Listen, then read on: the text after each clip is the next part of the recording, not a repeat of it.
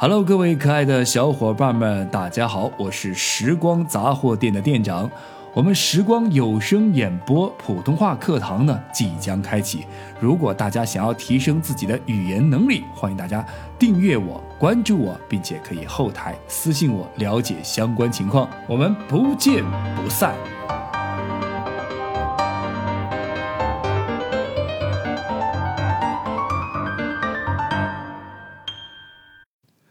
茶余诗词，古诗词背后妙趣横生的故事。韩愈的一篇诗说一下子就登上了大唐热搜榜的位置，众人茶余饭后纷纷在议论他的作品。总之一句话，嘿，这小子有点东西，是个人才。有了这个评价，在国子监认真干了两年的韩愈，头一次升官了。做了监察御史，也就是最高检察院的检察员啊，有时候呢还会充当中央巡视组的这个位置。这个官呢，其实听起来还不错，但其实不然。按照品级来算呢，只有八品，没有出入朝堂正门的资格，只能从侧门进出。非奏事呢，还不能够去这个朝廷的大殿上。老实干了两年的大学讲师，外加两篇正古烁今的诗说与马说，得到的却是这样一个看似风光却没有太大作为的职位。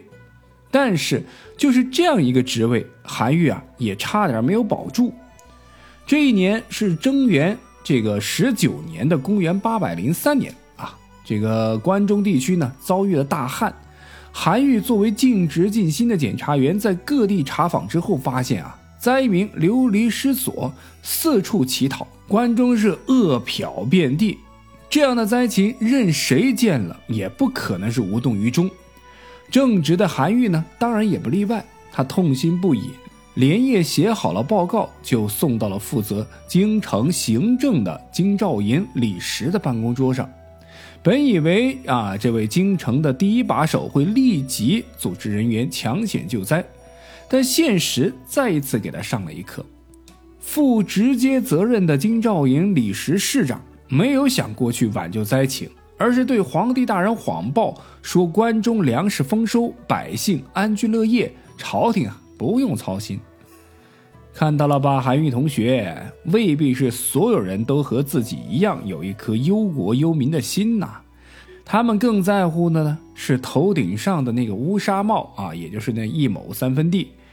这个结果让正气凛然的韩愈给怒了，他不顾后果的出手了，连夜写了一篇议论文，论天旱人饥状这样的一个新闻稿给送了上去。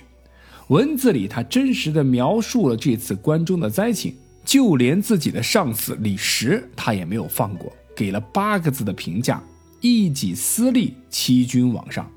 哎呦喂，韩愈哟，我承认你的这个心是好的，但你一个八品检察员要去告这个京城长安的市长，这不就是以卵击石的问题了，而是太把自己给当回事儿了。这冲动归冲动。韩愈，你是要受到惩罚的。新闻稿发表十日后，韩愈除了损失新闻稿的稿费之外，连自己的官儿也一并损失了。论天旱人饥状这篇文稿写的有理有据、真诚朴实，但是换来的结果却是贬谪千里去阳山当县令。韩愈的心里的阴影面积啊，可想而知。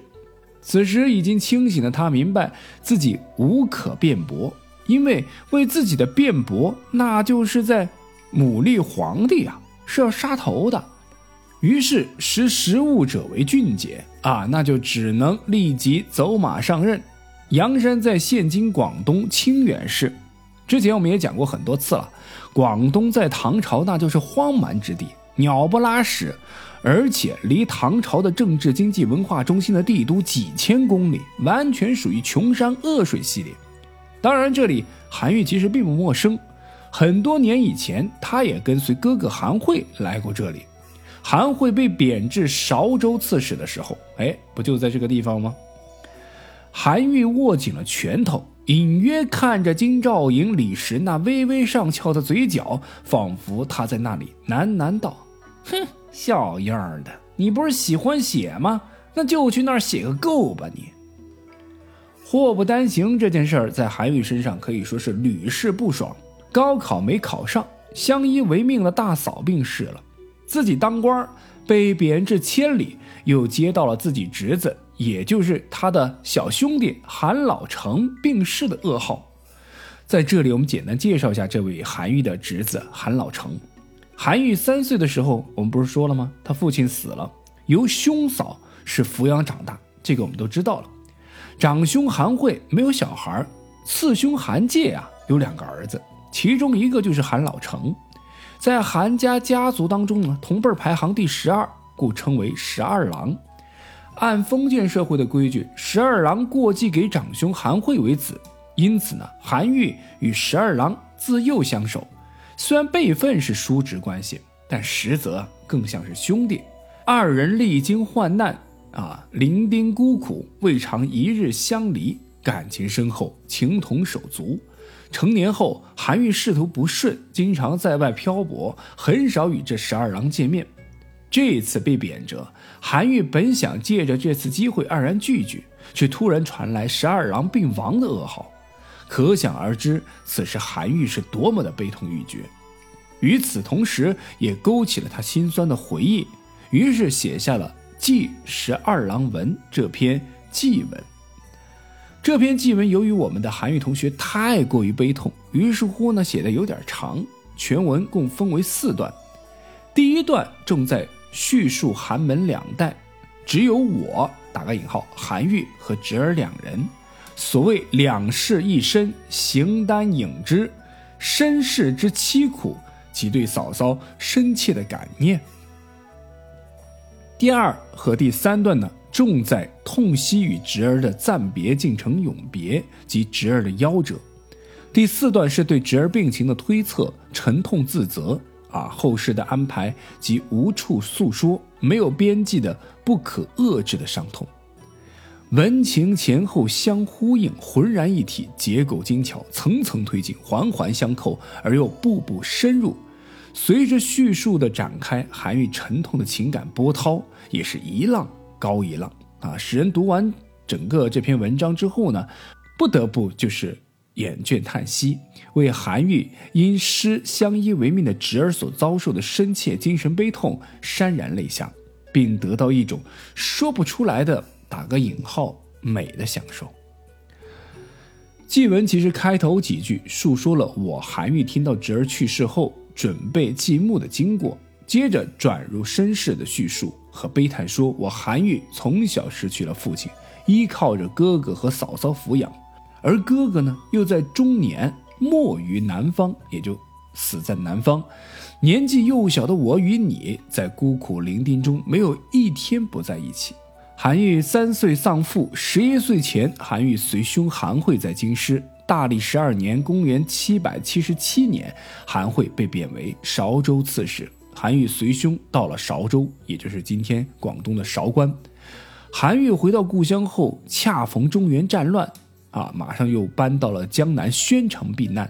这就是祭文当中所说的“幼于弩救时江南”，啊，自成先人后者。这亦未知其言之悲也啊！这一小段其实写的很感人啊，字里行间呢，这个流露出了形影单只的凄苦之情，仅对他啊嫂子，其实更像是母亲的啊这样无限的感念。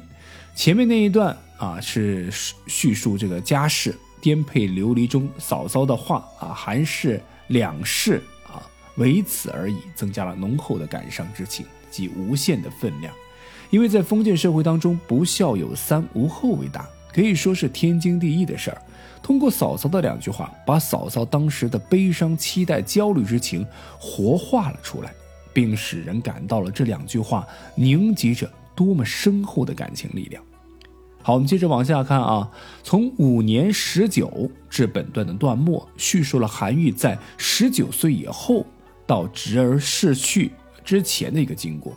祭文第二段开头几句其实是倒叙，叙述自己为什么愿意离别形影相依的侄儿的原因。自诚知其如此起，笔锋一转，直至段末，是韩愈为此而悲痛，失悔，还有得到侄儿死去的消息后将信将疑的复杂情绪，以及为此而发出的深挚感叹，写的是跌宕有致，情思深沉，感人至深。这一大段可分为几个层次来理解。第一个层次呢，着意在悔痛自己的去处，啊，接着痛悔，又深入一层，回溯自己的父兄早死和侄儿本有可能可以和他自己多待一些日子，共享天伦之乐，但是呢，现在失去了这样的机会。在这一小段当中，为了说明自己身体病弱，一连用了三个儿子。啊，而且的儿子，儿事茫茫，儿发苍苍，儿齿牙动摇，不仅加重了语气，读起来是铿锵有力，而且反衬并强调了本段末提出的问题，加强了韩愈的失痛感。接着情绪啊又深一步，以将信将疑的口气描绘了自己内心感到的无穷的惶惑。啊，这不可能是真的，世间没有这样的道理啊！准是传的信不确切。可是东野来的信，也就是孟郊大叔葛兰，也就是韩娇的保姆的报告，又怎么放在我身边呢？他们俩不可能骗我呀，就这个意思。在这一段将信将疑的叙述当中呢，韩愈对侄儿之死所引起的情感剧烈的震荡，不仅为结尾的天命无常的感慨加重了分量，而且为下一段的痛悔准备了心理条件，使下一段责备、失悔、哀惜、感叹。这个语语仿佛从肺腑中沛然流出，使悲伤的情感达到了高潮。自鲁去年书云起至文末，包含了几个小段：一是用回溯的手法推测侄儿得病的原因及去世的日期；二是对侄儿后事家务的安排；三是表示自己无异于人世的沉痛心迹；最后则是深切的祭哀。啊，在这一小段当中，韩愈通过对侄儿的生病死葬，自己无法亲自料理啊，这个感到非常的自责啊，表示了失去侄儿之后的痛惜之情啊。读之呢，使人回肠荡气。祭文接着述说了，在经过这次精神打击以后，我啊，韩愈已无异于留恋人间的富贵，只求在伊尹河啊，也就是现今河南境内。就是这个地方买上几顷地，把我和你的儿子养大，希望我他们成人啊，把我和你的女儿养大，嫁出去也就罢了。通过对自己心灰意冷的描述，又进一步的加深了已有的哀痛啊。通关这一篇祭文啊，是一篇情文并茂的祭文，不但是韩愈祭文当中的千古佳作，更是我国古代抒情散文中不朽的名篇。韩愈用饱经沧桑的笔调，携带身世家世之悲来悼念十二郎，啊，令人一开始就感到悲痛之情的绵延深重。文中写韩愈与侄儿韩老成幼时孤苦相依的情景，聚少离多的感慨，生死无常的哀痛，皆属于真情至性之语，从肺腑中自然流出，没有任何的雕饰。啊，全文采用了铺平铺直叙的一个手法。融抒情于叙事当中，寥寥数句便将叔侄二人的身世，还有自己内心的凄楚，展现的是淋漓尽致啊！古文观止评论该文呢，是未尝有意为文，而文无不公。高度赞扬了这篇祭文写法的巧妙，特别是韩愈大量的使用虚词，并且恰到好处，如呜呼、然邪、其性然邪、其梦邪啊，形成语气贯通的排比句，收到了语约一生、情致丰厚的艺术效果。所以说，如果大家对这篇文章有兴趣去研究和去品读的话，建议大家去读一读原文。